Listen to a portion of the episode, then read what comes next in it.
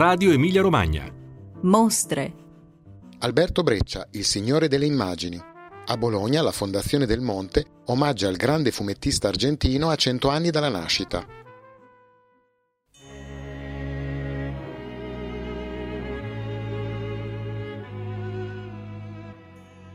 Cari ascoltatori, abbiamo un'occasione unica a Bologna e lo dobbiamo a Bilbo Bull, il Festival internazionale del fumetto che si è appena concluso.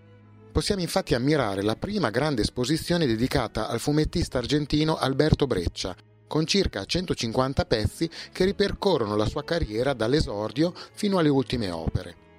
Nato il 15 aprile 1919, esattamente 100 anni fa, Breccia ha saputo creare un ponte tra il fumetto popolare e quello d'autore. Un artista visionario e profondo, politicamente impegnato, anche a rischio della propria esistenza. Ricordiamo ad esempio che nel 1968, ad un anno dalla morte di Che Guevara, avvenuta il 9 ottobre 1967, pubblica in Argentina La vita del Che, un fumetto realizzato insieme all'amico Hector Estereld che ebbe un successo incredibile. Il fumetto avrà una vita davvero travagliata.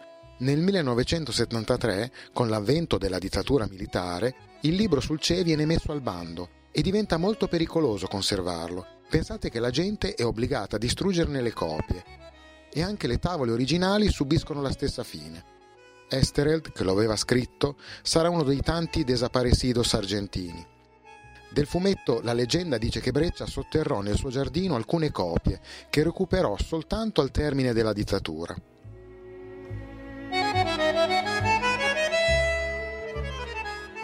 Ma parliamo di Breccia e della mostra bolognese con il curatore Daniele Brolli.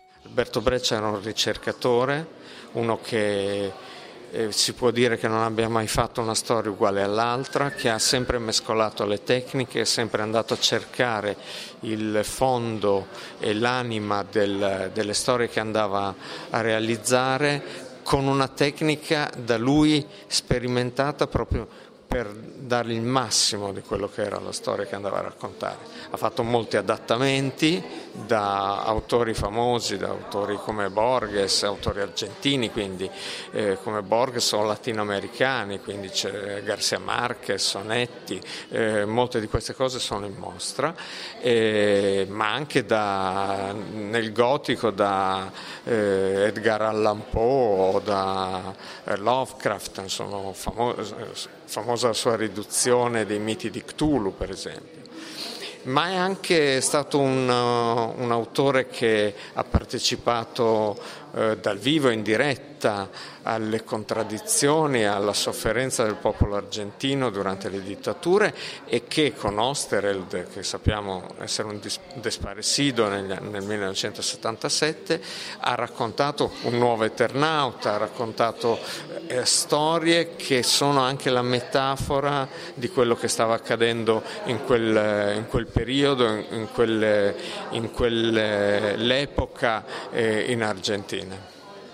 In mostra possiamo anche eh, notare che ci sono tantissimi approfondimenti sulle tecniche utilizzate da Breccia.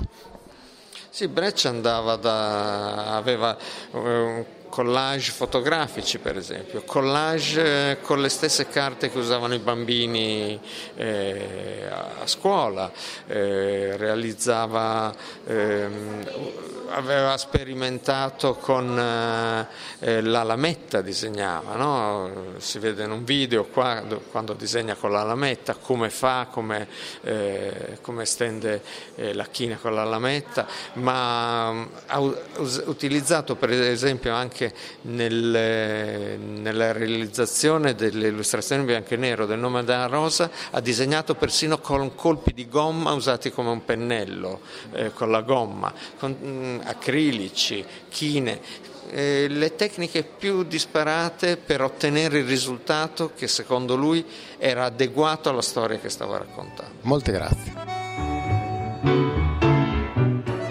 La mostra è aperta a ingresso libero fino al 7 gennaio, tutti i giorni esclusa la domenica, dalle 10 alle 19.